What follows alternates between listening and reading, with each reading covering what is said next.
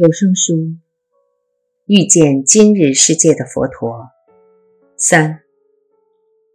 如果今天佛陀还活着，如果今天佛陀还活着，他会想些什么，做些什么？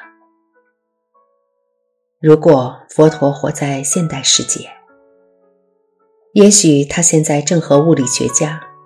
神经学家、意识研究学者共聚一堂，交换心得吧。因为这些科学家提出的问题，正好也是佛陀当年的问题，只不过他们现在使用的是生物学、数学、哲学的不同术语。如果这样的聚会真能实现的话，也许我们可以听到佛陀。说出一些有趣的新开始，而另一方面，我们也可以从科学家的崭新理论获益良多。时至今日，我们应该问问自己：这些来自各个科学领域的研究成果，对佛教的世界观会带来什么样的冲击？对我们的禅修？又有什么影响？毕竟这些知识在佛陀的时代都尚未以此形式存在。另一方面，在概念止步的领域，在实验室的观测与测量方法都帮不上忙的时候，科学又能扮演什么样的角色？无论如何。现今科学与佛法的交汇，正产生丰富而挑衅意味十足的东西方对话，不断突破已知与未知的界限，或相对真理与究竟真理的界限。没有人的目的是希望改变真理实相，相反的，我们对实相的知识。正以令人耳目一新的方式，戏剧化的增加之中。然而，如果这些知识不能用来为慈悲心服务，就只对知识的拥有者有帮助，这是一种智慧的浪费。我们对这世界所能做的最大贡献之一，就是学习如何让我们彼此。能和谐无争的在世界上共同生活。佛陀一生都非常关心一件事，那就是如何创造一个和谐的社区。他为僧众制定的数百条戒律，不只是为了帮助这些比丘与比丘尼达到证悟解脱，也是为了建立一个没有暴力的和谐的生活环境。当然，现代的佛教团体不是寺院，也不是闭关中心。也许我们并没有一样的戒律，但是我们可以朝一样的目标前进。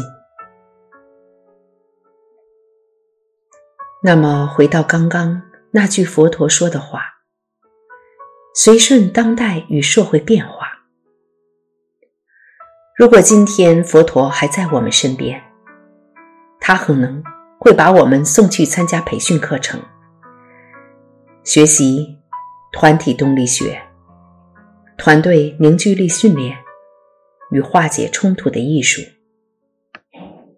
甚至可能把我们送去和心理治疗师聊聊，让心理医师处理我们的个人困扰，免得我们一天到晚拿这些问题去烦他，也免得这些问题。连累到家庭和社会，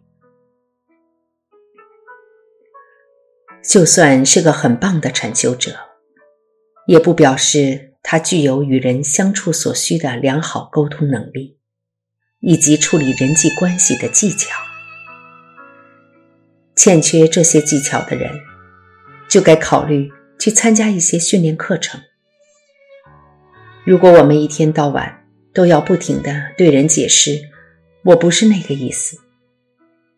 那永远难以让团队稳定和谐。而在我们接受那些训练的同时，也能贡献一己所学，将禅修的好处、觉察力与觉性的有用之处回馈给这些教育组织或系统。任何方法，只要它能够帮助我们学习与自心、情绪相处之道，只要我们能将它纳入觉性。与禅修的练习中，它就可以成为修行的一部分。这一切都能帮助我们学习如何成为一个更加觉醒、更有觉性的人类，为这世界带来一些有意义的事物。艺术在佛教的历史中，一直被认为是面对情绪。探索情绪，分享人类共同经验，快乐、悲伤、喜悦、惆怅的重要方式。我们的心原本就充满创造力，只是有时我们阻碍了它。当我们学习一种艺术，有点儿像是在情绪之上加入自律的信念，同时。也是在滋养创造力与直观的智慧。当艺术登上舞台时，更会有一种与观众交流的特殊力量。这样的交流一旦形成，观众与艺术家之间再也没有分别，观众也是某种方式成为艺术家。观赏者与艺术家之间有一种身心合一的感受。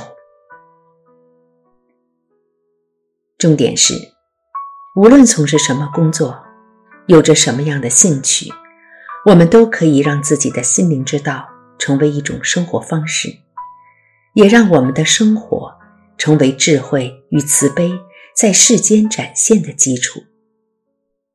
就算是佛陀自己。他也不只是关心究竟的真理，或只对帮助众生解脱痛苦这件事有兴趣。他对于社会福祉有着深刻的思考，在他的教导中，经常反映出心灵成长与社会制度之间的关联性。他教导人们，先以改善自身。得到一些领会，作为心灵之道的开始，然后一步步升起了悟，因而能够在了悟中为一切众生敞开心门。以这样的方式，个人心灵的成长过程，便成为为一个社会发展出和谐与凝聚力的基础。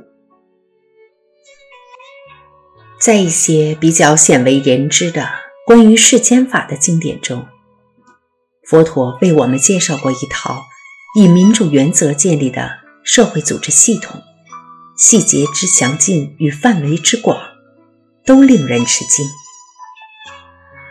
他提到选举国家领袖的方法，各级领导人应该具有什么样的条件，应该为照顾百姓。肩负起什么样的责任？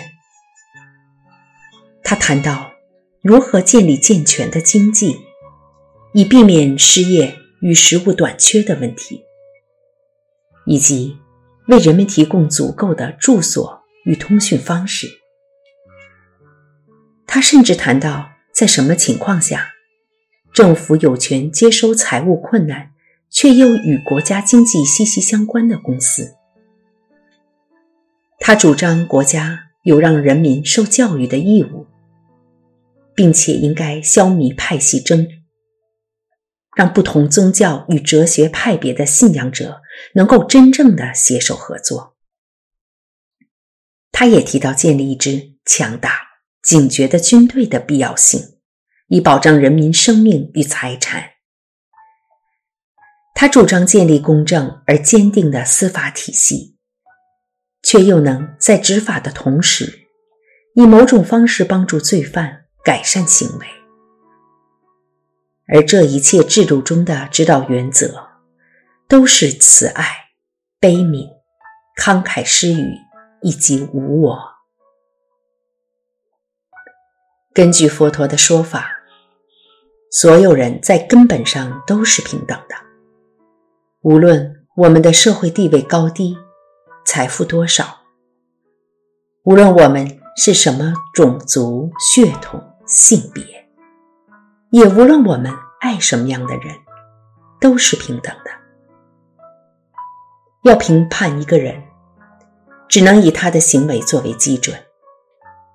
所以在佛教的世界中，不会有女性升迁限制，不会有移民人数限额，也不会有次等公民这回事。